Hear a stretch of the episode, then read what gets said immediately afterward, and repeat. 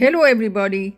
Welcome to Matt's Cookhouse, where I share easy to cook recipes.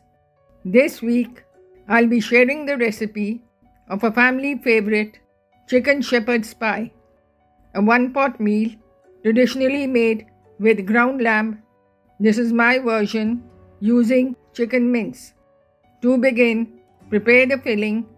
Heat 2 tablespoons of olive oil in a pan Add in a bay leaf. Add in a tablespoon of chopped garlic and saute until it begins to change color. Add in one medium onion, chopped. Saute until the onions are translucent. Next, add in half a cup of vegetables. I have used chopped carrots and peas for this recipe. Saute for a few minutes. Add in 300 grams chicken mince and cook until the liquid dries up a bit. Now add in a cup of chicken stock. If you don't have chicken stock readily available, dissolve a cube of Maggi super seasoning in a cup of water as I have and cook until the chicken mince is done. Add in 2 tablespoons Worcestershire sauce, 5 tablespoons tomato puree, and 3 tablespoons tomato sauce. Mix well. Cover with the lid and cook until the sauce dries up a bit.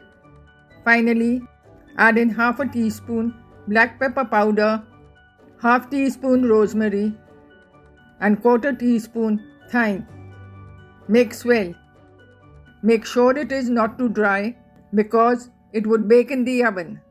Check the salt and add more if required Remove to a bowl and keep aside.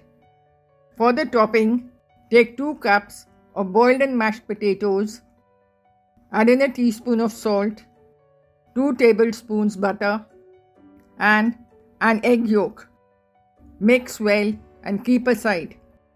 To assemble the pie, in an oven proof dish, spread out the filling in an even layer, top it with the mashed potatoes and smoothen them out.